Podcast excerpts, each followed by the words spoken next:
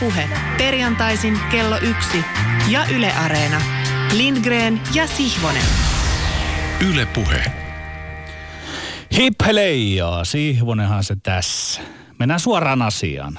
Vaikka olen johtanut suomalaista jääkiekkokeskustelua jo keväästä 2004 asti, ja olen sittemmin muun muassa täällä Yleisradiossa, tuolla naapurissa Maikkarilla ja Hämeen Sanomissa ottanut osaa suomalaiseen urheilukeskustelun vaivoja, niin voimieni säästämättä koen, että olen kuitenkin parhaimmillani eräänlaisena tunnollisena muistiinmerkitsijänä. Kuulkaapa minua. Nyt vihdoin maaliskuussa 2018 alkaa kokeellista urheilupuhetta ilmaantua eri ilmansuunnista. Siis muualtakin kuin Lindgren ja Sihvosen täältä urheiluajatushautomolta. Nyt tarkkana. Pekka Holopainen ja Hannele Forsman. Toistan. Pekka Holopainen ja Hannele Forsman. Forsman pitää muuten Tommi Pikkisen pyytää myös tänne vieraaksemme. Komppaan. Tuohon studion kulmamiehen paikalle, jossa nyt istuu itse Mika Poutala. Tervehdys. Terve. Mitä sinulle kuuluu? Millä mielin olet täällä matkalla? Olympialaiset on juuri takana. Tosi hyvä fiilis. Ei mitään, tässä on ollut mukava päivä jo aamupäivän. Onko tarvinnut luistelua ollenkaan harjoitella vielä tänään? Ei ole tänään. Meillä on niin mukavat nämä jäävuorot täällä Suomessa, että mulla on tänään illalla kello 8 illalla niin jääharjoitus. Vähän joutuu vielä odottelemaan. No niin, ehtii käymään välillä radiossakin. Täällä kiitos, me palataan suuhun ihan tuota pikaa. Mutta niin, Pekka Holopainen ja Hannele Forsman. Aivan kuin Holopainen ja Forsman nostaisivat maljan loputtomien tyhjien urheilupuheiden hyvästeiksi. Loputtomien ontuvien urheilupuheiden ylläpitäjien muistoksi. Nyt niillä on kovat piipussa. Holopainen kirjoittaa Iivo Niskasen suulla artikkelin jollaista, jonka tasoista ei ole ennen Suomessa julkaistu. Ja Forsman kiskaisee tekstillään tuolin niiden tutkijoiden alta, jotka väittävät Suomessa jalkapallolla on myöhäisen erikoistumisen lajiksi pohtimalla, siis tämä Forsman, futiksen suhdetta monilajisuuteen ja monipuolisuuteen. Ensin mainitun Holopaisen tekstin löysin Ilta-Sanomien netistä, jälkimmäisen eerikkila.fi-sivustolta. Niin, Suomen paras urheilujournalisti Holopainen saa Iivo Niskasen avautumaan tavalla, joka on ainutlaatuinen. Seuraa ajatussarja, jonka johtopäätös on: Niskanen puhuu kaikesta oleellisesta, mutta ei sanaakaan mistään henkisestä puolesta sinänsä. Sen sijaan, että Niskanen makaisi NS Freudin sohvalla, hän testaa suksiaan. Se on paljon tärkeämpää. Hän pohtii sykettään ja on päättänyt jättää sykemittarin pois kisasta. Sitaatti. Viime harjoituskaudella jatkettiin tasatyönnön panostamista, mutta sitä on tehty jo vuosia. Sinänsä 50 tähteviä erikoisharjoituksia tehtiin ihan muutama. Esimerkiksi 60 kilometrin rullahiihtokilpailu Norjassa, Niskanen kertoo. Ja jatkaa.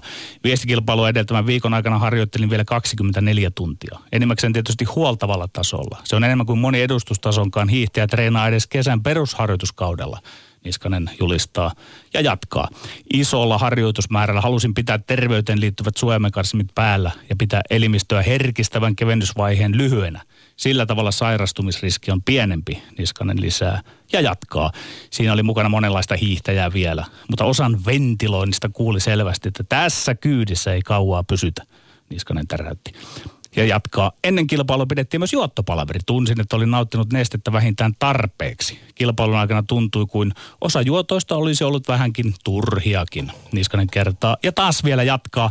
50 kisa oli virallisessa ajanotossa jaettu 36 sektoriin ja tässä karkuvaiheessa iskin tiskiin kovimpia sektoriaikojani.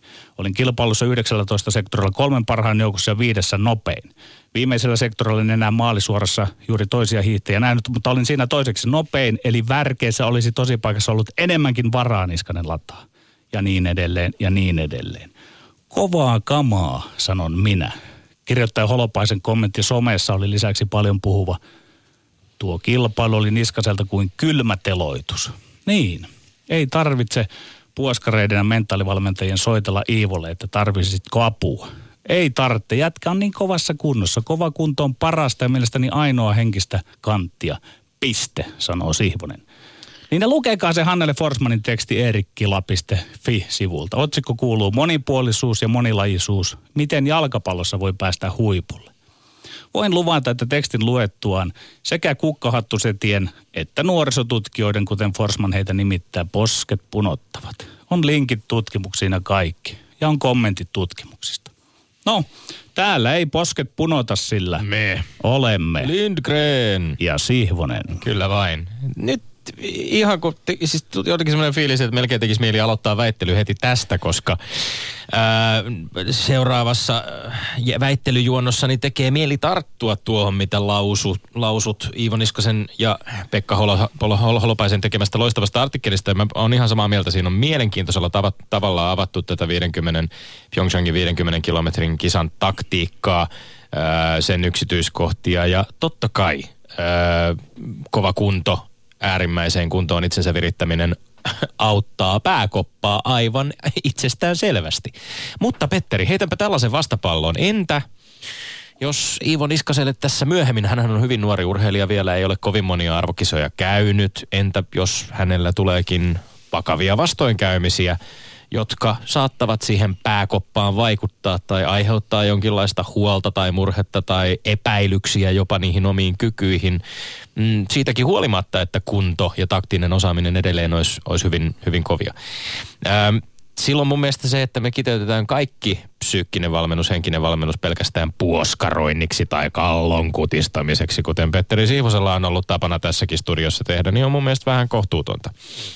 Me ei voida tietää, miten se pääkoppa esimerkiksi tulevaisuudessa tulee vaikuttamaan Iivo Niskasen tuleviin suorituksiin. Ja me voidaan myöskään tietää sitä, että miten Iivo Niskasen pääkoppa tässä uran varrella, mitä sille tulee ylipäänsä tapahtumaan.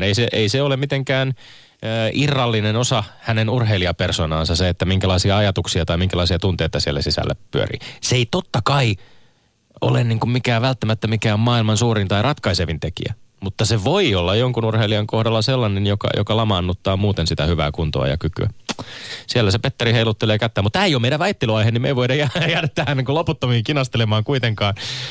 Haluaisin palata ihan hetkeksi vielä viime viikkoon, jossa Jari Kupila sai tämmöisen epäkiitollisen tehtävän toimia tiebreakerina meidän olympiamitaliveikkauksessa. Palautetaan siis mieliin. Me olimme veikanneet, että kuinka monta mitalia Suomi tulee Pyeongchangin talviolympialaisista saamaan. Petteri Sihvonen kyynisesti arveli 4 mitalia ja yltiöoptimistisesti Tommi Lindgren arvioi Suomen saavan 8 mitalia. Ja väliin osuttiin tietysti sitten 6 ja Jari Kupila ratkaisi tämän tiebreakerin niin, että hän oli antanut jo silloin edellisessä lähetyksessä ennen kisoja Petterille ja minulle jonkun urheilulajin, Petteri Sihvoselle tietysti lätkän, ja Tommi Lindgrenille pikaluistelun. Ja hän päätti, että tasurin sattuessa näiden lajien korkeampi keskinäinen sijoitus kisoissa ratkaisisi tilanteen. Ja tietysti lopulta kävi niin, että korkeampi sijoitus löytyi lätkän puolelta, jossa naiset saivat pronssia.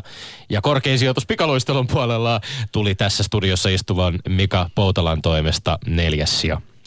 Joten tiukasti karvan verran jäin ja Petteri sai siitä yhden ylimääräisen väittelyvoittopisteen. Ja sitten heti spekulaatio tietysti sosiaalisessa mediassa alkoi, että mitä jos Mika Poutala olisikin ollut 3. Mitä sitten olisi käynyt, kun olisi ollut 2 pronssia, mutta sitä tilannettahan ei olisi syntynyt, koska silloin mitaleita olisi ollut 7 ja tilanne olisi ratkennut Lindgrenille joka tapauksessa. Ei oltaisi tarvittu tiebreakia.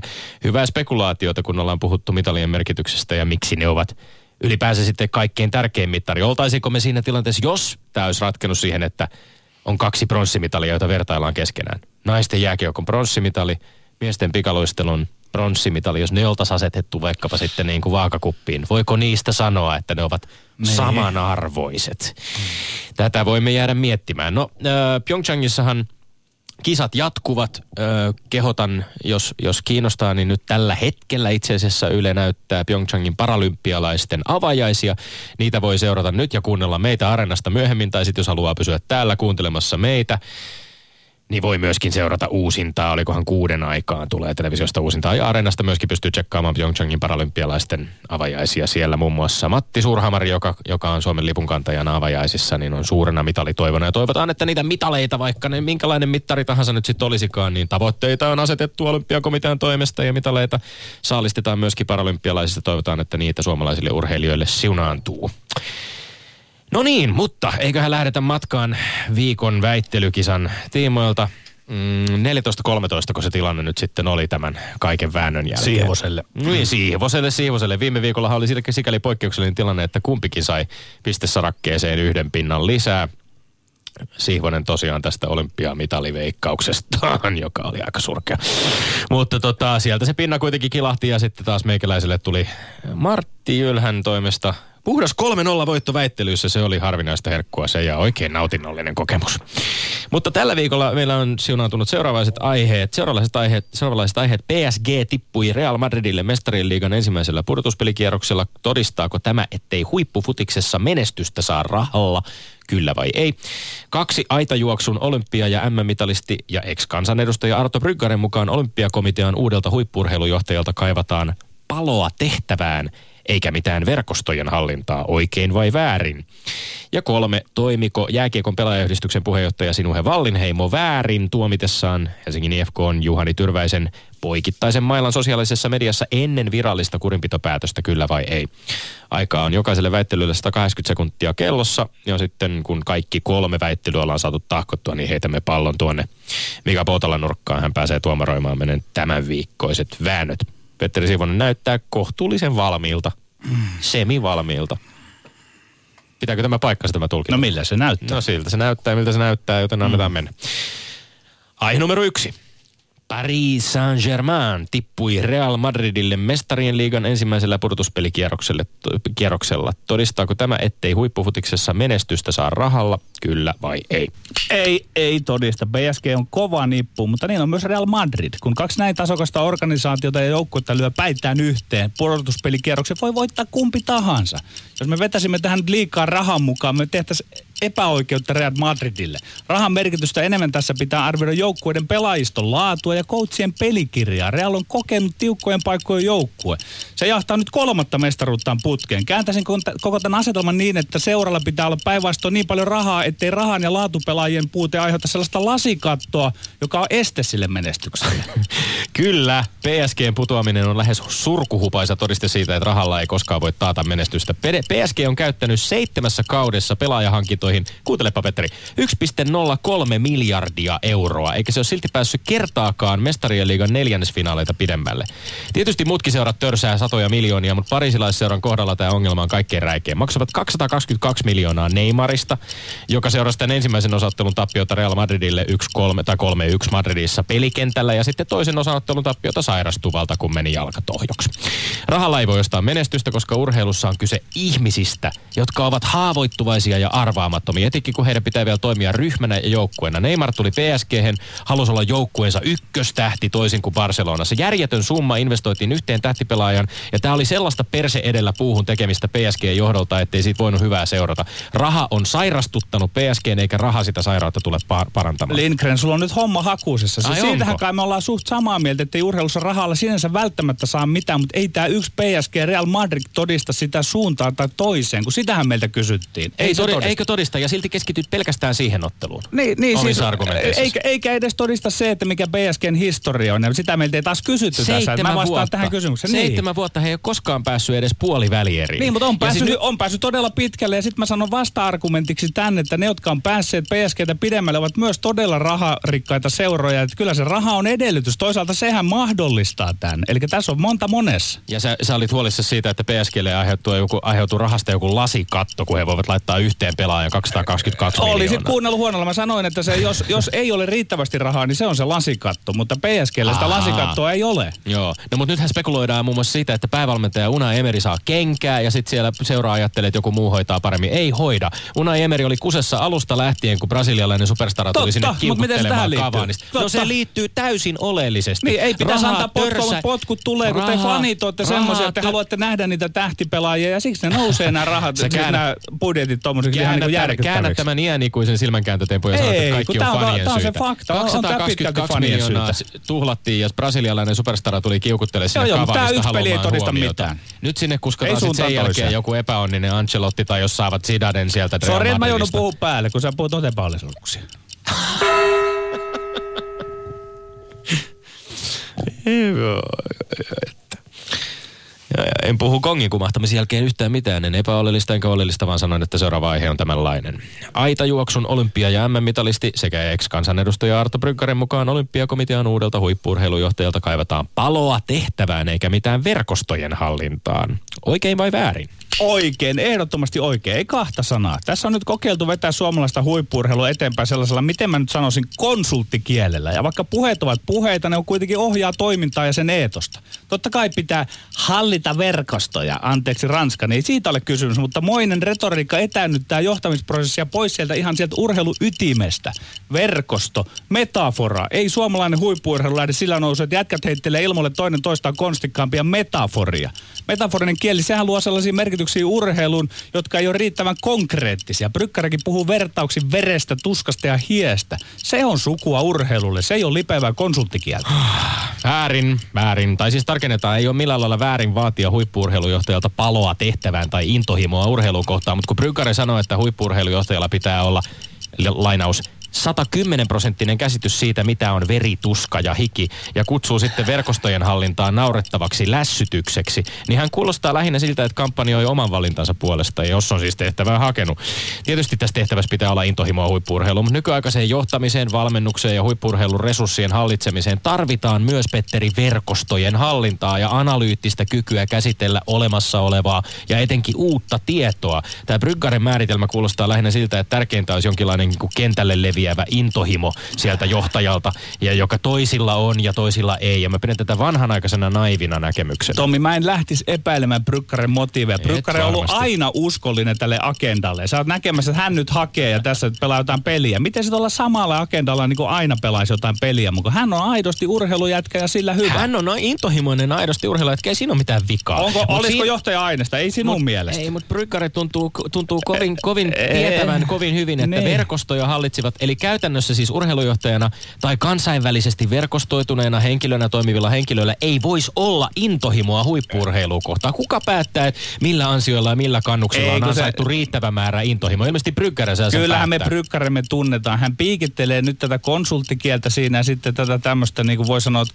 kojonkoskelaista ja tämän humun tämmöistä niin kuin vähän keikaroivaa otetta, mikä on niin kuin liian kaukana urheilijoista, vaan nyt se on palautettava lähelle urheilua ja siihen käyttää näitä vertauskuvia, niin vertahikeä kyyneleitä. Kojonkoskihan on saanut monenlaista kuraa niskaansa ja osittain varmaan ihan aiheestakin, mutta sitten taas myöskin ehkä aiheettomasti. Ja itse asiassa jos lukee vaikka tuoreen Elmo-lehden Jari Kupilan kommentteja siitä, että mihin tilaan Kojonkoski jättää tämän huippu-urheilun. Se on ihan hyvässä tilassa. Mutta siitä on kova ottaa se seuraava askel. Ja siksi tässä pitääkin ottaa vertahikeä ja kyyneleitä osin kehiin. Eli mennä lähelle urheilua. Ei verkostoista ja verkostojen luomisessa ole kyse mistään lässytyksestä, vaan siitä, että ollaan myöskin keskitytty olosuhteiden parantamiseen ja perustan rakentamiseen siihen, että menestystäkin voisi tulla. Niin, mutta kyllä siinä on, mä saan väitää, että tämä tyylikin, millä nämä asiat esitetään, niin se on virheellinen. Se saa sen puheen etääntymään itse urheilusta ja se ei ole se oikea tie. Ja en mä pitäisi niin tätä naivina.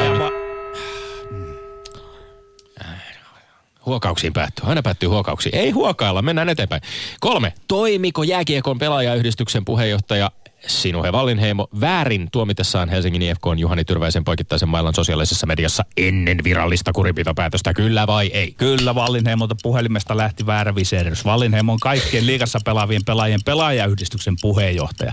Pelaajayhdistyksen idea ja tehtävää huolehtia siinä tuossa tilanteessa kaikin käytettävissä olevin keinoin, eikä se kohtelu ei saa kohdistua niin kuin johonkin pelaajaan, esimerkiksi Kristian Vesalaiseen myötämielisesti ja Juhani Tyrväiseen niin kuin sillä lailla moittien, vaan pitää olla tasapuolinen. Ei Vallinheimo voi sanoa, että tällaiset teot eivät saa kyllä minkäänlaista ymmärrystä jääkiekkoyhteisössämme. Kyllä ne jonkinlaista ymmärrystä tietysti saavat ja pitääkin saada. Ei entinen veskari Vallinheimo, kokoomuspoliitikko, pelaajayhdistyksen jehu on se, joka määrittää, mikä on tämä niinku yhteisön kanta. Nythän esiintyy yhteistön äänenpuhille. Ei todellakaan toiminut väärin. Päinvastoin pelaajayhdistyksen puheenjohtaja toimi niin yksityishenkilönä, mielipidevaikuttajana kuin jääkiekkoyhteisön jäsenenäkin täysin oikein, kun tuomitsi jyrkkäsanaisesti päivänselvän vahingoittamisyrityksen jääkiekkoliigan ottelussa. Jotenkin jännällä tavalla tuntuu siltä, että Vallinheimon kommentti siitä, ettei tällaisia tekoja pidä hyväksyä jääkiekkoyhteisössä, niin herätti eniten närää just Helsingin IFK:ssa yllätys, yllätys, jonka pelaajan sikailusta oli kyse sekä myöskin Tyrväisen velipoika Antti siihen kovasti tuntui kommentoivan. Viralliset kurinpitotoimityöiden seurauksena Tyrväinen sai lopulta sitten omasta mielestäni itse asiassa aika hepposen 6 ottelun pelikielon. Ne on oma lukunsa, eikä kurinpitodelegaatio varmasti Vallinheimon twiittejä katsele päätöksiä tehdessä. Ei tähän liity Tyrväisen veli nyt mitenkään, eikä tähän liity edes IFK mitenkään. Totta kai IFK puolustaa omia, mutta tässä on kyse ihan eri asiasta. Tässä on nyt kyse siitä prosessista, marssijärjestyksestä, tuomari viheltää, kurinpito tutkii ja niin edelleen. Ei sinne väliin tarvita mitään viserrystä pelaajayhdistyksen puheenjohtajalta. Ei todellakaan. Ei. Mä oon täysin eri mieltä. Sä itse asiassa nostat aika usein sitä, tunnut irvailevan sitä, että mulla on sympatioita IFK:ta kohtaan ja jopa oot kutsunut mua täällä IFK-faniksi. Nyt. Ja nyt se itse asiassa niin nostat tavallaan tämän jotenkin. Vaan. Ei, siis ne puhun ehdottomasti, koska mun mielestä ei tässä ole kyse siitä, että Vallinheimo esimerkiksi olisi jotenkin puolueellinen tiettyyn suuntaan. Ja sitä, juuri sitähän IFK:n puolelta Tyrväisen veli kommentoi, että pelaaja on heitetty bussin alle ennen tuomiota. Ei Vallinheimo vaatinut esimerkiksi mitään tietyn kokoista sanktiota tai muuta. Sulki koko yhteisön ulkopuolelle niin kuin omalla kommentilta, niin se on mun mielestä niin kuin maksimaalinen sanktio. Siinä tilanteessa, kun sanktio joka tapauksessa ollaan antamassa, kuka tahansa näkee, ei tarvii silmiä ottaa päästä käteen, kun näkee, että siinä on päivänselvä vahingoittamisyritys. Tästä ei ole eri mieltä. Poikittainen maila toisen pelaajan polveen. Niin kyllä tuossa tilanteessa mun mielestä... Polvi taipeeseen, raukkamaisesti. Niin, kyllä. Mutta nyt ei tästä väitellä, vaan tässä väitellään siitä, että pitikö pelaajayhdistyksen puheenjohtajan sosiaalisessa mediassa mennä möläyttämään jotain. Minun mielestä ei pitänyt mennä. Ensisijainen huolenaihe pelaajayhdistyksen puheenjohtajalla pitää olla pelaajien turvallisuus. Mä olisin huolissani, jos se olisi vähemmän merkittävä kuin se, että se varovaisesti pysyy roolissa ja virallisen protokollan mukaan pitää edetä, eikä saa missään nimessä olisi ollut järkevää edes odottaa, että kun sieltä tulee ne tuomioita, sitten kommentoida niitä ja käydä se asiallinen keskustelu. No niin. Laitetaan tämmöinen pieni väliin, että saadaan pulssit tasautumaan edes ihan hiukan. Yle Puheessa Lindgren ja Sihvonen. Mika Poutala. Muistinpanovälineet ovat sauhunneet täällä studiossa. Mika Poutalalla on täällä myöskin kamera mukana. Saa nähdä, minkälaisia taltiointeja näistä meidän väännöistä saadaan sitten, kun Poutalan videoblogissa päästään näkemään tuloksia tämän päivän kulusta. Mutta nyt voit ottaa ohjat käsisi näissä tuomarointihommissa. Olemme sanoneet, että voi edetä draaman kaaren kannalta mieluisaksi katsomassaan järjestyksessä käydä läpi nämä 3 aihetta, mutta anna mennä. Joo, mennään ihan tuossa järjestyksessä. Et mä suurin piirtein muistan, mistä oli kysymys, koska ei ollut ihan semmoisia itselleni niin päällimmäisiä asioita. Mutta tässä ensimmäisessä mun mielestä hyvin Petteri lähti siitä liikenteeseen, että kyllä niin urheilussa niin rahaa pitää olla riittävästi. Jos sitä ei ole riittävästi, niin ei ole niin mitään mahdollisuutta rakentaa hyvää joukkuetta tai saada hyvää tulosta. Ja myös mun mielestä erinomainen pointti oli se, että liiga ei niin hyödytä. Että kun sitä pitää olla tarpeeksi, mutta sitten kun sitä alkaa olla liikaa, niin se ei hyödytä. Mutta kyllä mä silti Tommille annan pisteet ja ihan puhtaasti sen takia, että yksi lause, että 7 vuotta eikä koskaan välieriä. Tämä niin kuin jäi itse asiassa puolivälieriin. Eli siis 8 joukkoon ei ole päässyt joukkoon. Tämä niin kuin jäi mun korvaan, että että jos rahalla saisi kunnon joukkoa ja menestystä, niin kyllä se pitää 7 vuodessa näkyä. Tässä varmaan tätä keskustelua, kun on seurannut osittain myöskin tuolla sosiaalisessa mediassa, niin yksi tietysti iso ongelma on se, että PSG, joka en tiedä miten PSG sen ratkaisee sitten, koska rahalla sitä ei selkeästi ratkaista, että Ranskan liigan taso ei oikein taida riittää. Että he pelaa säännöllisesti, eivät saa ihan yhtä hyviä otteluita kuin vaikkapa espanjalaiset, englantilaiset, italialaiset, saksalaiset huippuseurat saavat omissa liigoissaan. Että Ranskan liigan taso varmaan kuitenkin tulee pikkasen siellä perässä, mutta kiinnostavaa on nyt nähdä, kun pidetään niin kuin täysin itsestään selvänä, että Unai Emery on saamassa kenkää. Ja tässä on ollut niin kuin 2 tällaista tavallaan traagista tippumista peräjälkeen espanjalaisjoukkueille. Viime vuoden legendaarinen Barcelonaa vastaan viimeisillä sekunneilla ratkennut, onko se nyt 6-5 yhteistuloksella ratkennut kamppailuja. Ja sitten ja heittäisin tähän, että millään rahalla sitten ei saa jotain murinoa tai tämmöistä edes liikahtamaan, että kun nähdään se, että siellä aina coachi heitetään pussin alle, että Guardiolasta puhumattakaan. Kyllä, joo. No, on jännä nähdä, markkinoilla ehkä saattaa olla tietysti sitten Ancelotti, en tiedä mitä se Luis Enriquekin nykyään tekee. Ja sitten on spekuloitu sitä, että yritettäisiin sieltä Madridista saada Zidanea ja muuta. Mutta Real Madrid on kovassa kiidossa ja selkeästi tuntuu taas, kun panokset kovenee, niin joukkue terävöityy. Saa nähdä, että nähdäänkö Real Madrid tänäkin keväänä Mestariliigan loppuottelussa tai ihan siellä viimeisillä kierroksilla. Mutta mennään eteenpäin sitten seuraavana aiheeseen. Eli me puhuttiin tästä huippu-urheilujohtajan valinnasta, Mika Kojonkosken seuraajan valinnasta. Yes, ja siinä oli, oliko se Bryggare? Joo, ketä oli heittänyt nämä kommentit, ja Tommilla jäi hyvin mieleen, että eikä semmoisella intohimoisella henkilöllä, eikö sillä voi olla niitä verkostoja? Et ihan niin kuin ne olisi jotenkin vastakohta, että joko sä oot intohimoinen tai sitten sulla on hyvät verkostot. Tämä oli mielestäni erittäin hyvä pointti tuossa. Ja sitten Petteriltä jäi mieleen hyvin tämmöistä, että Bryggare nyt heittää vähän tämmöistä konsulttikieltä, että vähän niin kuin siirtää sitä pois sitä ajatusta. Ja ehkä just se, että myös Petteriltä tuli tämä, että se oli vähän sellaista piikittelyä, että eihän se niin kuin faktaa ole, vaan se oli vaan semmoinen, että saadaan vähän niin kuin peli auki, keskustelu auki. Ja kyllä mun jotenkin tästä niin kyllä Petterille yes, jäi pisteet. Wow. Molemmilta on hyvät pointit, mutta Petterille tästä pinna. Joo, innolla jäämme seuraamaan, mitä tapahtuu. Jostain hakijoista julkisesti tiedetään ja jostain vähemmän julkisesti tiedetään ja jostain ei tiedetä lainkaan. Prosessi etenee olympiakomiteassa ja täällä tietysti tässä studiossa innolla seuraamme myöskin, että mitä tulee tapahtumaan. Mutta nyt jännitään jo viimeinen aihe. Eli viimeisessä aiheessa puhuttiin sitten Sinuhe Vallinheimon twiittailuista.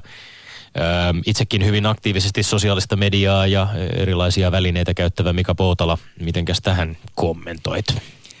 Joo, tässä Vallinheimon keississä niin Petteriltä mieleen painu, että kyllähän hänen puheenjohtajana pitää olla niin tasapuolinen kaikkea kohtaan, eli ei voi ketään suosia tai toista sitten olla niin kuin epäsuosiossa.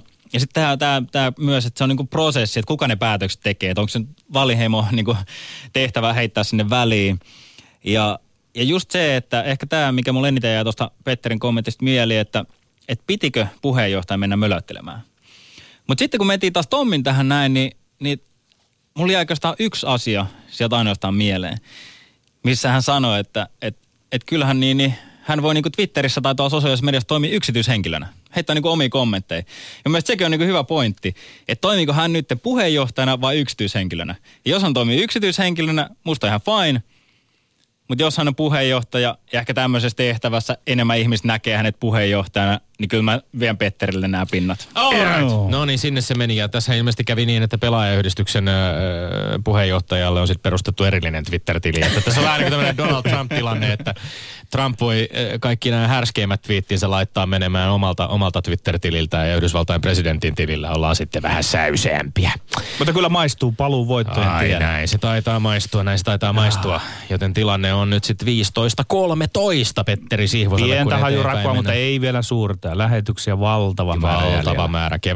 Kevät ei ole kovinkaan pitkällä vielä, eli ensi viikolla jatketaan taas. Kiitos ansiokkaasta tuomaroinnista, Mika Poutala. Kiitos. Yle Puhe. Sepä hyvinkin. Ja olemme siis studiossa pikaloustelija Mika Poutalan kanssa, joka on palannut Pyeongchangin olympialaisten ja sprinttereiden MM-kisojen jälkeen takaisin Suomeen ja on täällä ilmeisesti hetken aikaa, eikö niin? Tämän viikon joo, että tässä on tämmöinen viikon Suomi-jakso ja hauskaahan tässä on se, että viime heinäkuun jälkeen, niin mä oon nyt ehkä 8 päivää ollut Suomessa. Ja nyt tulee viikon setti tässä näin ja sitten vielä viimeinen kilpailureissu, eli maailmancupin finaali vielä ensi viikon lopulla sitten tuolla Valko-Venäjän Minskissä. Ja siellä en ole koskaan käynyt aikaisemmin, eli mielenkiintoinen reissu vielä tiedossa. Eli kausi jatkuu. Miten, tuossa pakko palata itse asiassa tuohon alkuun, kun ehkä olin havaitsevinani pientä sellaista piikkiä näistä harjoitteluvuoroista puheen ollen, kun Petteri kysyi, että onko tänään tullut luisteltua. Huomasin myöskin tuolla Twitterin puolella, että eilen olit luistelemassa Oulunkylän radalla ja laitoit siellä vähän semmoista myöskin kommenttina mukaan, että pikaluisteluhallia odotellessa, että alkoi hallia tehdä ikävä, kun siellä ulkona olit luistelemassa. Kerro ylipäänsä nyt vähän siitä, että missä me mennään tällä hetkellä Suomessa pikaluistelun harjoitteluolosuhteessa. Ilmeisesti kuitenkin, niin kuin jos vakavasti tätä lajia, omaa lajiasi aikoo harrastaa tai siis kilpailla siinä, niin Suomessa ei vaan niin kuin puitteet riitä mitenkään. No mun mielestä hyvin kuvaa tätä tilannetta se, että mä tosiaan eilen luistelin ensimmäistä kertaa koko talvena Suomessa. Eli mä oon perheeni kanssa siis muuttanut jo 3. syksyksi Kanada ihan puhtaasti sen takia, että pääsee luistelemaan. Että se on niin eri laji. Se on vähän sama kuin pelaa jalkapalloa joko nurtsikentällä tai suafudista.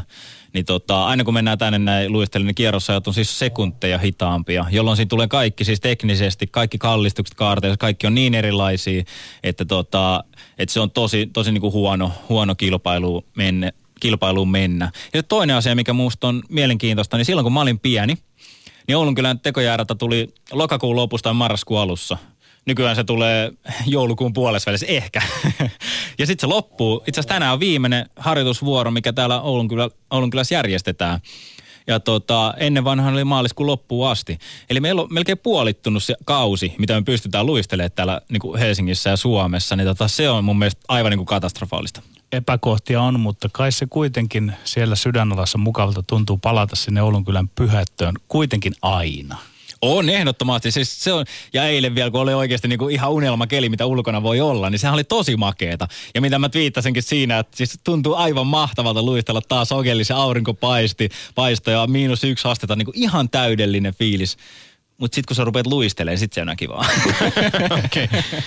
No Vancouverissa 5.400 mitalista, Pyeongchangissa 4.300 mitalista. Moni varmaan ajattelee, että usein niin näin mitättömän pienen silmänräpäyksen päähän arvokisamitaleista jäänyt urheilija on jo aika epäonninen. Että Mika Poutala, sinulla on ollut urallasi huonoa tuuria. Miten itse ajattelet? Ajatteletko, että on ollut huonoa tsekkää? En mä ajattele yhtään, että on ollut huonoa tuuria, vaan urheiluhan on tällaista.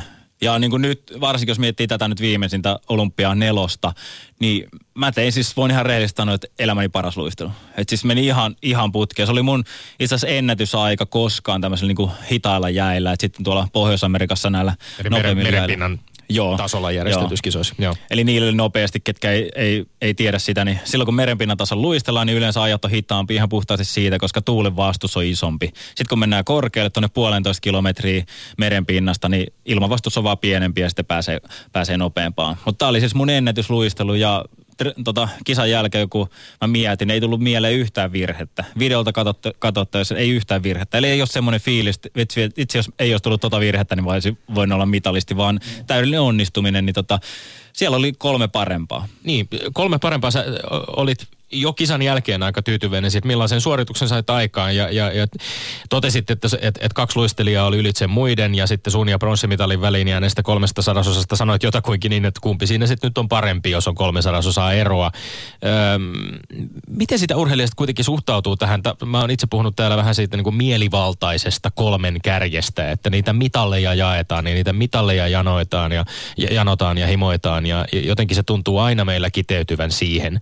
Ja sitten mä käytetään jopa tällaisia termejä kuin ikuinen nelonen, tai jotka joihinkin urheilijoihin, jotka eivät ole onnistunut ihan siihen terävimpään kärkeen näissä arvokisoissa kiilaamaan. Niin onko tässä mitään järkeä tässä meidän tavallaan niin kuin mitaleihin fokusoimisessa loputtomasti?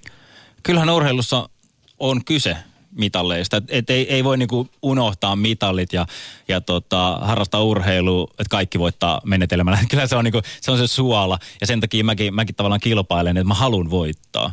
Että ei sitä voi odottaa. Mutta se, että jos me niinku lähdetään sille linjalle, että ne urheilijat, ketkä saa niitä mitalleja versus ne urheilijat, ketkä vaikka siellä 4 ja 6, niin ne on niinku ihan eri tason ihmisiä, vähän niin kuin jopa tuodaan se tämmöiseen niin kuin ihmisyyteen ja semmoiseen, miten arvokkaita me ollaan, niin silloin mun mielestä mennään niin kuin tosi väärille raiteille, että se ei niin kuin siihen merkkaa. Totta kai ne kello on mitallit, ne on parempia urheilijoita ja kyllä mä voin ihan suoraan niin kuin myöntää, että mulla on tosi paljon sijoin 4-6 arvokilpailuissa, enkä mä ajattele jotenkin, että mä olisin huono tuurinen.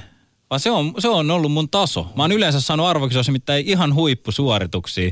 Ja mä oon ihan fine sen kanssa. Mä oon antanut kaikkini tälle hommalle, tehnyt siis kaikki oikeasti, varsinkin viimeisen 3 vuoden aikana niin hyvin kuin mä pystyn, muuttanut ulkomaille treenaamisen takia.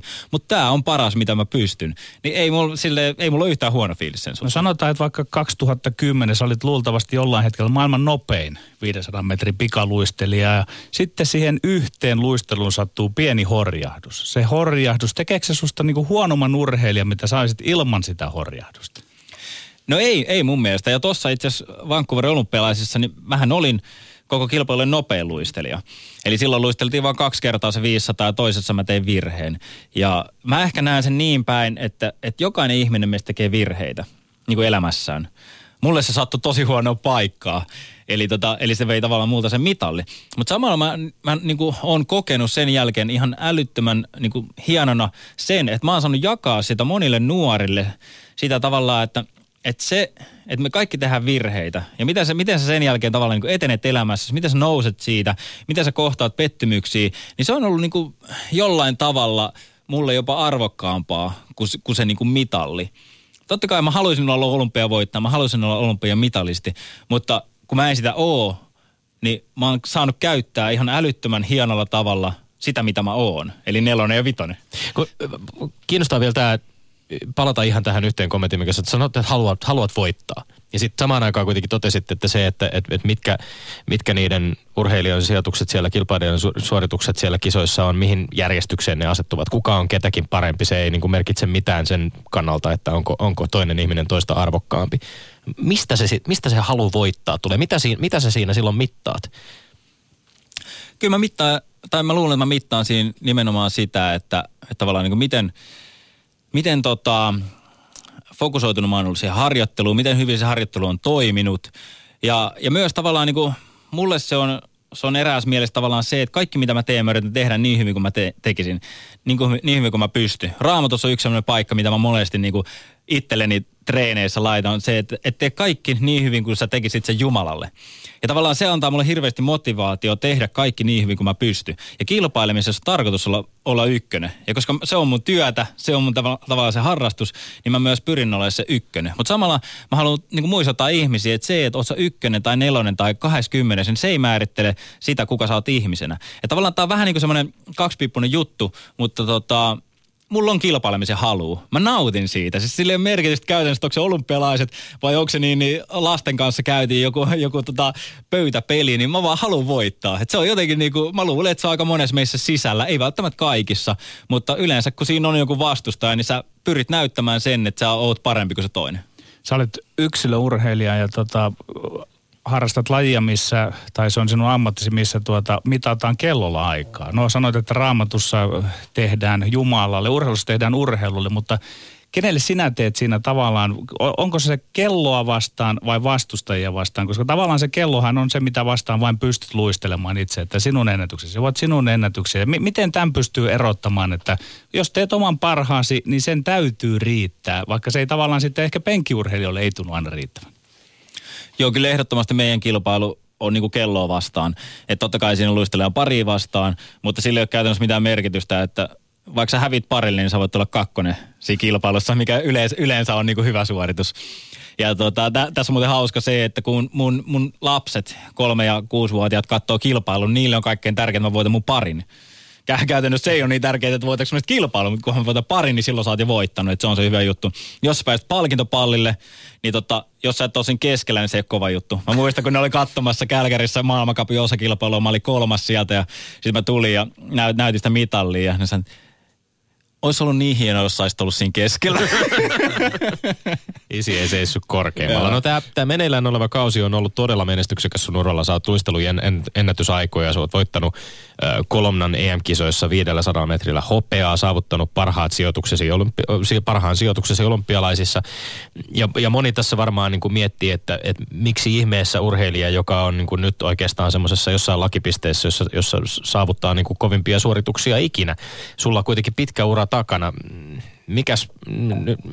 Onko jonkinlaisia ajatuksia tässä kauden lähestyessä loppua jo tulevaisuuden suhteen? Mikä on Mika Poutalan tulevaisuus pikaluistelijana vai alkaako se olla tässä? Ei ole mitään selkeät päätöstä tehty. Että nyt selkeästi viimeiset 3 vuotta on ollut fokus tähän olympiakauteen, olympialaisiin. Niin en olisi miettinyt vielä hirveästi tulevaisuutta. Faktahan nyt totta kai on se, että pikaluistelijaksi mä alan olla aika vanha. Mutta sitten taas toisaalta, niin tälleen 34-vuotiaana tehnyt niinku koko urani parhaan kauden ja tälleen näin. Että ei se, niinku mä en näe, että se on mikään ongelma. Että kyllä mä luulen, että sitten kun mä tuossa kauden jälkeen otan vähän lomaa ja rupean miettimään tulevaisuutta, niin vaakakupissa painaa aika paljon perheen hyvinvointi ja sitten se, että miten motivoitunut mä on jatkamaan, jos se niin kuin perheen kannalta on hyvä ratkaisu. Yle Puhe. No niin, sä aloitit pikaluistelun jo 7-vuotiaana. Oliko se ja onko se hyvä ikä aloittaa? On mun mielestä, mutta en mä sitä katso myös silleen, että joku ikä on parempi kuin joku toinen ikä. Että mun oma poika on aloittanut ensimmäistä harrastuksena 3-vuotiaana. Mä aloitin silloin, se oli mun ensimmäinen harrastus, pikaluistelu 7-vuotiaana. Ihan yhtä hyvin maailmankapissa olympialaiskilpailee urheilut, ketkä on aloittanut 10 jälkeen vasta vaikka pikaluistelun, niin en mä sitä silleen näe, mutta 7-vuotias on mun mielestä hyvä. Siinä vaiheessa, kun alkaa koulut ja tälleen näin, niin siinä on hyvä myös ruveta harrastamaan vähän muutakin. Mikä sai sut rakastumaan sitten siihen pikaluisteluun? Mä luulen, että se oli vauhti ja semmoinen haasteellisuus. Että musta se on, niinku, se on ihan niinku absurdia ajatus, että mä oon luistellut tosiaan niinku siis melkein 30 vuotta ja mä edelleen opin luistelemaan. Joka ikinen vuosi musta tuntuu, että mä opin lisää. Että eikö se nyt 30 vuodessa niinku opi jotain asiaa, mutta ei. Siinä koko ajan niinku löytyy lisää juttuja ja koko ajan niinku siitä tulee vaan niinku mielenkiintoisempaa, mitä paremmaksi tuut. No pitkä kaari sieltä 7-vuotiaasta sitten vuoteen 2006, jos mä oon oikein ymmärtänyt, niin sä oot sanonut joskus, että silloin aloit ottaa vasta oikein todella tosissaan. Mitä muutoksia siinä kohtaa tuli ja mitä se tarkoittaa, kun ryhdyit niin sanotusti oikein huippu-urheilijaksi? Mä tosiaan pääsin ensimmäisiin olympialaisiin 2006 vähän silleen puolihuolimattomasti ja aina kun mä oon ollut treeneissä, mä oon tehnyt kaikkeni niin hyvin kuin mä pystyn, mutta se niinku treenien ulkopuolinen elämä ei ole aina ollut ihan sitä, mitä se olisi pitänyt olla. Ja silloin mulla oli, mä muistan 2005 vuonna, meillä oli tämmöinen hollantilainen ravintoterapeutti käymässä maajoukkueella. Kaikkien piti pitää viikkoa ja ruokapäiväkirjaa. Ja mun yksikin ruokapäiväkirja oli semmoinen, että kello 10.00 puoli litraa vettä, eli mä olin treeneissä siis, en ollut syönyt mitään ennen sitä. Sitten kello 12 Saarioisten gettopizza, mikä siis on tämmöinen mikropizza. Roiskeläppä. Joo, puoli litraa juissia. Sitten kello 18 2 makkaraa, vähän sipsiä, karkkia, oltiin grillaamassa ja sitten illalla 23.30 niin Big Mac-ateria, jotain tämmöistä näin. Niin, tämä oli mulle ihan normaali tämmöinen niin kuin arki. Sitten näkee ensinnäkin sen, että mä en nuku oikeaan aikaan tai riittävästi ja sitten toiseksi, että totta kai ruokavalio oli ihan mitä sattu. Eli suurimmat asiat, mitä mä muutin, oli mun ruokavalio, sitten ihan puhtaasti nukkuminen, nukkumisrytmi. Ja kolmanneksi mun piti muuttaa itse asiassa mun niinku ajattelutapaa aika vahvasti. Mä olin ajatellut tosi monesta asiasta silleen, että no mitä se haittaa, jos mä nyt silloin tällöin teen tämän. Ja mä käänsin se ihan päälaelleen. Mä rupesin miettimään asioista, että miten tämä auttaa mua saavuttaa mun tavoitteita. Ja mulla oli tosi helppo tehdä niinku parempia päätöksiä, kun mulla oli oikea kysymys, mitä mä kysyin multa itseltäni. Että ne oli ne 3 asiaa, mitkä mä muutin. Niin kuin kaikkein eniten, mikä muutti sitten mun myös niin kuin menestystä pikaluistelijana. Ja tämä oli se niin kuin iso muutos. Ja sitten jos mietitään vielä toista muutosta, mikä tapahtuu 2015 vuonna, kun mä sitten päätin muuttaa Kanadaan aina syksyksi mun perheen kanssa, niin silloin tuli myös sitten lopullisesti tavallaan niin kuin kaikki peliin, eli mä sain myös olosuhteet kuntoon. Eli mulla oli pitkään ollut jo sieltä 2007 vuodesta asti periaatteessa semmoinen kokonaisvaltainen hyvinvointi ja urheilijana eläminen niin kuin täydellistä niin sanotusti. Ei ehkä täydellistä koskaan voi sanoa, mutta erittäin hyvällä tasolla. Mutta sitten mä sain 2015 vuonna, mä sain vielä sen niin kuin olosuhteet kuntoon, valmennuksen ja porukan kuntoon. Niin sen takia ehkä nämä viimeiset 3 vuotta on ollut semmoista nousujohtoa, vaikka tavallaan ikää onkin. Niin se on ollut se suurin ehkä niin sanotusti salaisuus. Niin muutit Kälkäriin, jossa oot voinut harjoitella hyvissä olosuhteissa Kevin Crockettin valmennusryhmässä. Sä oot melko tosiaan kokeneena urheilijana jo teitte perhees kanssa päätöksen muuttaa koko porukalla toiseen maahan, jotta urassa saisi vielä jatkoa ja pystyisit lähtemään niin kuin uuden tyyppiseen kiitoon. Puhutaan näistä olosuhteista, mutta ilmeisesti kyse nimenomaan on siitä myöskin, että siellä on ollut sekä niin kuin valmennuksen että sit myöskin niiden muiden luistelijoiden osalta, joiden kanssa harjoittelet, niin taso äärimmäisen korkea. Mitä uusia asioita sä oot saanut omaan luisteluusi tämän Kanadan kautta? Joo, yksi isoimmista asioista ehdottomasti oli se, että mä pääsin hyvää porukkaa, missä oli niinku 2-3 mun lisäksi niinku maailman huippuluokan sprintteriä. Ja se aiheutti tavallaan sen, että joka kerta kun me oltiin jäällä, niin siellä vähän niin kuin kilpailtiin koko ajan. Se piti koko ajan niin kuin olla niin kuin erittäin korkealla tasolla. Et ei ollut niin kuin varaa tavallaan vetää vähän niin kuin sinne päin, koska sitten sä tipahdat siitä niin kuin beesistä, eli siitä junasta, millä siellä luistellaan. Niin se oli se suuri juttu. Mutta ehkä mitä mä oon nyt oppinut uutta näiden vuosien aikana on se, että mä oikeasti kestän aika paljon harjoittelua enemmän kuin mitä mä oletin. Se oli niin kuin mulle jännä juttu. Kun mä menin sinne Kanadaan ekana vuonna, niin mä päätin sen, että mä en niin kuin valita mistään. Mä en sano mistään niin kuin valmentajalle, vaan mä teen kaiken, mitä se käskee. Ja vaan niin kuin sitten imen ne kaikki negatiiviset asiat itteeni. Ja mä muistan tilanteita, milloin mä ajattelin, että ei tässä ole mitään järkeä. Että mulla menee ihan varmasti tämä kausi menee ihan penkin alle, että mä oon niin puhki koko ajan, että mä en voi palautua tästä mitenkään. Mutta sitten jotenkin pari-kolme viikkoa ennen maailmancupin alkuun ruvettiin keventämään yhtäkkiä. Siis kisa kisalta niin kun lähti niin kuin kymmenyksiä. Yksikin kisa saattoi lähteä puoli sekuntia ja ajasta pois. Ja mä olin ihan ihmeessä, että mitä tässä tapahtuu. Ja sen kauden jälkeen niin tavallaan se niin kuin 100% luotto siihen valmentajan, siihen ohjelmaan on ollut tallella. Ja se on ollut iso asia, että oikeasti se meidän suhde, meidän luottamus toisiimme on ollut 100% tasolla. Ja se on iso asia urheilussa. Onko näillä eri osa-alueilla sitten, jos ajatellaan vaikkapa 500 metrin kilpailua, joka on kuitenkin sulle se ykköskisa, niin jos ajatellaan sitä niin kuin lähtöä, jossa vauhti luodaan, sitten näitä kaarteita, joiden taiteilussa ratkaistaan se, että miten vauhti pysyy yllä, suorat kaarteiden jälkeen, ilmeisesti liuku sitten siinä vaiheessa, se vauhdin ylläpitäminen edelleen ratkaiseva ja viimeiseen tai takaisin kaarteeseen itsensä ohjaaminen. Onko näissä eri osa-alueissa sen yhden luistelun aikana ollut jotain sellaisia, jotka on niinku kehittynyt sulla nyt tässä viime aikoina vai onko se kokonaisvaltaisesti vaan puhut treenimäärästä ja siitä niinku kunnon kovenemisesta ylipäänsä? Kyllä jos me tolleen niin mitattaisiin niitä eri osioita siinä, niin kaarteet on varmaan ne, mitkä on parantunut nyt täällä Kälkärin olon aikana, eli kaarteissa mulla on urani aikana tapahtunut eniten virheitä. Ja nyt ihan puhtaasti sille, että mä oon luistellut 3 kertaa enemmän vuodessa kuin aikaisemmin, niin totta kai tulee varmuutta. Ja sitten sen lisäksi, että kun melkein joka ikisessä treenissä, siellä on tosiaan 2-3 kaveria, ketkä menee ihan yhtä kovaa kuin minäkin, niin mä voi tehdä paljon enemmän niin niitä huippuvauhtisia vetoja totta kai, koska se ei ole niin väsyttävää aina, kun sä saat olla väliin B-sissä ja välillä joudut vetämään.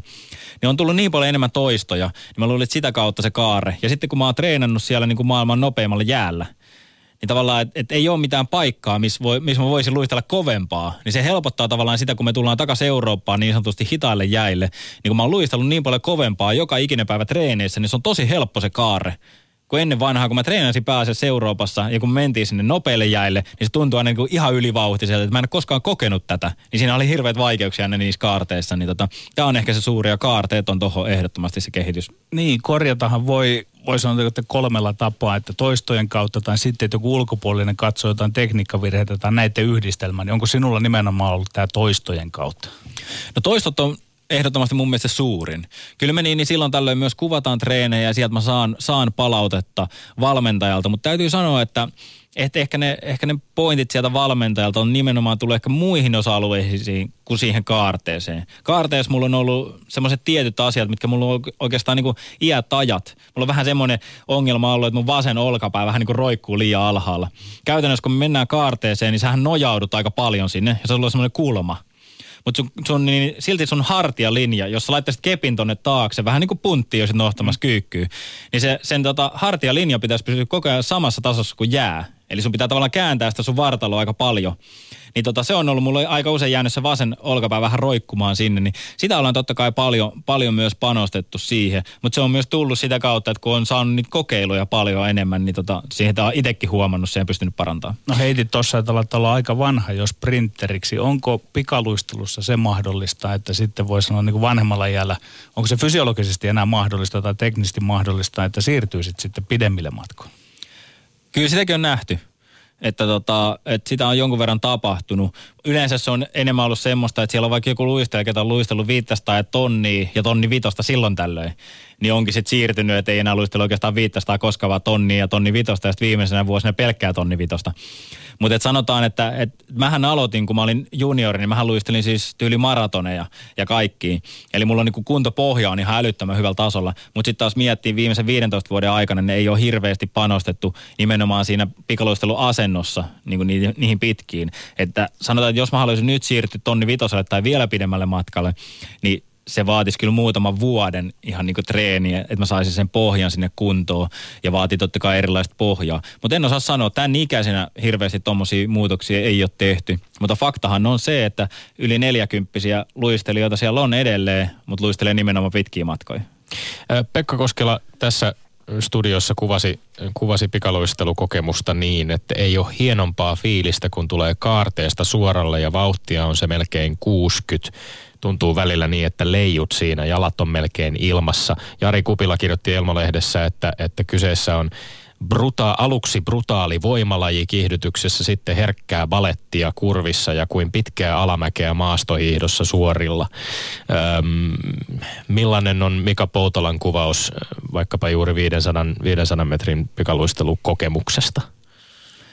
Kyllä se joo, se ensimmäinen 100 metriä, niin se on kyllä semmoista aika niin kuin raju runttaamista, niin kuin ekat pari 30 metriä. Mutta mahdollisimman nopeasti siitä pitäisi päästä semmoiseen tosi kevyeeseen, niin kuin vähän niin kuin just leijumiseen.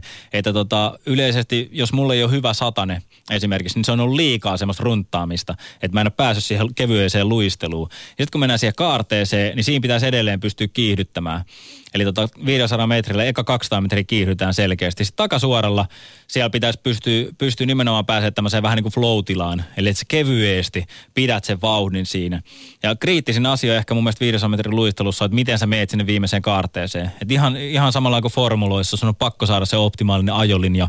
Muuten sä tuut sieltä kaarteesta huonosti ulos ja sulla voi jopa kaarteessa tulla niin ongelmia. Onko sitten siinä kohtaa maitohapot myöskin niin kuin alkaa? No 500 metrillä ei sinänsä maitohapot ole ongelma. Okay. Ne voi ehkä tuntua viidellä viimeisellä suoralla siinä viimeiset 50 metriä ehkä, mutta ei se niinkään ole. Et se on enemmän sitä, että sun pitää oikeasti ajoittaa ne askeleet siihen, että sä saat sen täydellisen ajolinja ja että sä pääst sinne nojaamaan oikealla tyylillä ja sulla on hyvä asento siinä.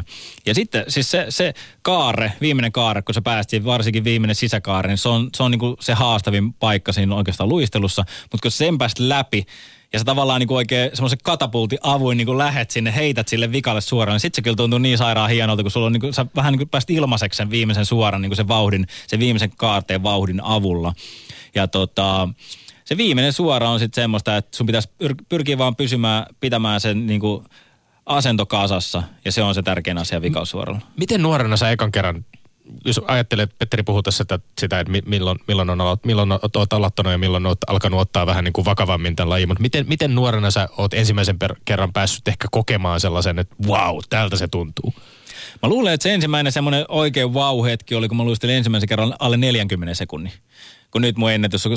Niin ensimmäisen kerran, kun pääsin 40 sekuntia alle, mä olin ehkä joku 17-vuotias, jos mä oikein muistan. Niin se oli semmoinen ensimmäinen wow, että ei vitsi, että tätäkö se pikaluistelu oikeasti on? Ja sitten se, mikä sen on hauska, että meidän luistimen teräthän niinku käyristetään sen kaarteen mukaisesti. Niin mitä kovempaa sä meet, niin sitä enemmän niitä pitää olla käyristetty. Eli tavallaan se haaste siinä kaarteessa, niin se on jo silloin, kun sä luistelet se 40 sekuntisen 500. Mutta sitä tavallaan, niin mitä kovempaa sä meet, niin kääristetään enemmän ja enemmän sitä kaaretta, niin se tavallaan auttaa sua siinä kaarteessa. Mutta jos sulla on liian käyrät terät niin sanotusti sitä kaarteen mentäessä, niin sekään ei ole hyvä, koska sitten se niin kuin vähän jopa kääntää liikaa. Sanoit tuossa, että 500 ei olla vielä tekemissä maitohappojen kanssa, mutta millainen on kaltaisen huippupikaluistelijan fysiikka? Onko se kaikki voima siellä jalkapainotteista vai onko keskivartalon oltava yhtä vahva suhteessa? Ja kerro vähän tästä fysiikasta. Kyllä mä luulen, että se jos sanotaan näin, että jalat pitää olla niinku ihan tavallaan niinku 100%, että jos miettii, että okei, että tässä on nyt huippu-urheilija, niin jalat pitää olla ihan 100%, keskivartalo pitää olla kans niin kuin sanotaan 80%, mutta ylävartalo sitten, että kyllä sit kun mä lopetan urheilun, niin pitää mennä tonne oikeasti vähän penkkiin vääntämään tonne salille, että tulee semmoinen normaalin näköinen vartalo. Niin mutta sä et ole ominaisuuksiltas varmasti niin kuin mikään kaikkein voimakkain pikaluistelija. Missä tässä on jopa niin kuin kuvattu näin, että Pekka Holopainen, kun hän kirjoitti tämän talviolympialaisten 500 metrin alla Ilta-Sanomiin, niin hän totesi, että Poutala edustaa oman lajinsa X-tekijän ylintä aatelia. Sen näkee, vaikka hänen teknisesti täydellisen taitavaa luistelua seuraa harjaantumattomallakin silmällä. Fyysisesti Poutala ei brutaalia fysiikkaa vaativassa lajissa ole maailman huippu missään, mutta se kokonaispaketti sulla kuitenkin sitten on maailman huippu. Mistä se johtuu? Toi on tosi mielenkiintoinen pointti, ja varsinkin jos mietitään vielä Kälkärin, vaan Vancouverin olympialaisiin, niin silloin mun oikeasti maksimikyykky oli 140 kiloa. Syväkyykky. Joo, syväkyykky. 140 kiloa. Mutta siis niin kuin samaan aikaan niin Koskelan Pekka mun mielestä nostanut jo 200 kiloa. Eli se ei missään nimessä ole niin kuin, silleen niin kuin älytön. Totta kai nyt se on kehittynyt ehkä ainakin 170 tai tälleen näin, mutta se kuvaa mun mielestä hyvin sitä, että se ei ole voimalaji, vaikka Kummeli sitä väittikin aikanaan. Vaan se on enemmän tekniikkalaji. Ja mä uskon, että mä oon niin kuin yksi maailman parhaista nimenomaan niin kuin hyödyntää sitä voimaa, mikä mulla on, saamaan sen siihen jäähän. Ja tavallaan semmoinen niin kuin tekninen, motorinen taito, niin se on ehdottomasti semmoisia niin kuin mun valttikortteja. Mä huomaan se siinä, että jos mä kokeilen uutta lajia, niin mä opin sen aika nopeasti. Ja se on, sitä on niin kuin pystynyt hyödyntämään tuossa. kuinka kimmoisa olet? Onko mitattu viittä loikkaa tai tasaloikkaa tai sen semmoisia? On niitä mitattu, joo. Siinäkään mä en ole mikään niin kuin erikoinen. Muista armeijassa esimerkiksi tasaloikka, niin taisi mennä justi 3 metriä. Mutta siellä oli justi esimerkiksi Koskelan Pekka, niin mun mielestä olisiko ollut 3.15 vai 3.20 peräti. Että tosi monessa niin kuin tämmöisessä niin sanotusti kuivatreenissä. Mä en ole koskaan ollut mikään maailman paras, mutta se tavallaan myös motivoi mua hirveästi, koska se on kiva treenata, kun sulla on parempia tai vähintään samantasoisia, niin tavallaan myös vähän heikommat luistelijat on yleensä niin kuin samantasoisia monissa kuivatreeneissä, mikä taas antaa mulle niin kuin apua siihen, että mä löydän hyvin treenikavereita. Kimmoisuudesta voidaan ottaa takaisin loikka vielä uskoon ja Jumalaan, josta puhuit tässä studiossakin. Suomalaisittain on aika epätyypillistä, että urheilija puhuu avoimesti uskostaan. Sinä kuitenkin muodostat sellaisen poikkeuksen tässä maassa. Monissa muissa urheilukulttuureissa, monissa muissa maissa se on ehkä aika paljon yleisempää. Mennään Pohjois-Amerikkaan vaikkapa ja pallopelien puolella mestaruuksia voittaneiden joukkueiden valmentajat ja urheilijat usein kiittävät ensimmäisenä Jumalaa ja vasta sen jälkeen valmentajiaan tai joukkuetovereitaan. Onko koskaan tullut sellainen olo, että sinun kaltaistasi urheilijaa katsottaisiin ollenkaan kieroon tämän niin kuin avoimesta uskosta puhumisen takia? En mä ainakaan kokenut sitä. Voi olla, että jossain selän takana puhutaankin ja ei se mua oikeastaan haittaa. Ja mulle se ei ole semmoista, niinku, se ei koskaan ollut semmoista niinku laskelmallista, että mä miettisin toki, että missä kohtaa olisi hyvä puhua Jumalasta, vaan kun mulle Jumala ja usko Jumalaan on niinku arkipäivää, niin se on niinku ihan normaali asia ja se tulee ihan luonnollisesti. Että ihan sama kuin joku toinen puhuu vaikka jostain rakkaasta harrastuksestaan, niin mulle se tulee niinku luonnostaan. Tuleeko tarkemmin sitten teologisesti eriteltyä tai mietittyä esimerkiksi sitä, että voiko Jumala olla kiinnostunut urheilukilpailuiden tuloksista? No ei hirveästi, mutta tossa mä mietin sitä, että Jumala on kyllä älyttömän kiinnostunut siitä, mitä sä teet. Eli ei välttämättä siitä niinku urheilutuloksesta, mutta jos sä oot tosi kiinnostunut siitä urheilusta, niin Jumala on kiinnostunut tavallaan susta ja mistä sä oot niinku innostunut. Niin mä sen ehkä näkisin. No entäs tämä somehomma ja että tuot kameran tänne meidänkin studioon, niin mistä tämä kaikki kumpuaa? Tämäkin on jotain uutta suomalaisessa urheilussa. Tämä oikeastaan ihan puhtaasti sitä, että mä niinku pyrin antamaan ihmisille jotain niin kuin minusta. Eli mä pyrin, ensinnäkin mä haluan, esimerkiksi tänään mä kuvaan niin kuin koko päivää, että mitä mä teen. Mä yritän huomenna laittaa se ulos sitten YouTubeen ja Facebookiin ja sun muuhun. Niin mä yritän niin kuin kuvata sen, että mitä urheilijan elämä voi olla sen urheilun niin kuin lisäksi. Että tavallaan ne nuoret urheilijat tajuu sen, että jos susta tulee huippu-urheilija, niin se edellyttää myös muitakin asioita. Että se ei tarkoita sitä, että sä voit koko päivä tai treenata ja sitten vaan koko päivän loikoilla, vaan siellä on vähän muitakin asioita tehtävänä. Ja sitten taas toisekseen niin faneille vähän niin kuin näyttää sitä, että hei, tämmöistä mun niin kuin päivä on treenien lisäksi. Tänä aamunakin esimerkiksi videokameran kanssa niin lähdin viemään mun vanhempaa poikaa esikouluun, niin siitä se päivä lähti, että se on niinku ihan arkea. Se on tavallaan tämmöinen filtteröimätön mahdollisuus myöskin urheilijalle. Esimerkiksi sinun tapauksessa, kun teit videoblogauksia, joka sai valtavasti huomiota olympialaisissa 2 kisan välillä, sä pystyit pitkän videon tekemään, jossa sä kuvasit omia tuntemuksiasi. Se on aika uuden tyyppistä urheilijoille tänä päivänä.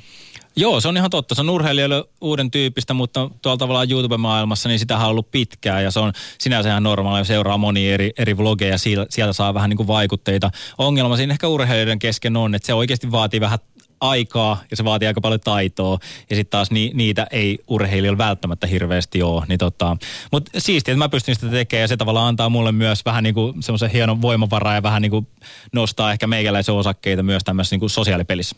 Loistavaa. Lämmin kiitos vierailusta, Mika Poutala. Kiitos. Ja sitten Tommi Lindgrenin mainekaa urheiluterveiset. Me ei päästy armosta keskustelemaan Mika Poutalan kanssa, mutta NBA-seura Cleveland Cavaliersin Kevin Love nosti hienosti tällä viikolla haastattelussa esiin mielenterveysongelmat huippu-urheilussa, omat paniikkihäiriönsä ja muut. Lähetetään Kevin Lovelle rakkaudelliset terveiset ja kiitokset tästä. Me olemme Lindgren ja Sihvonen.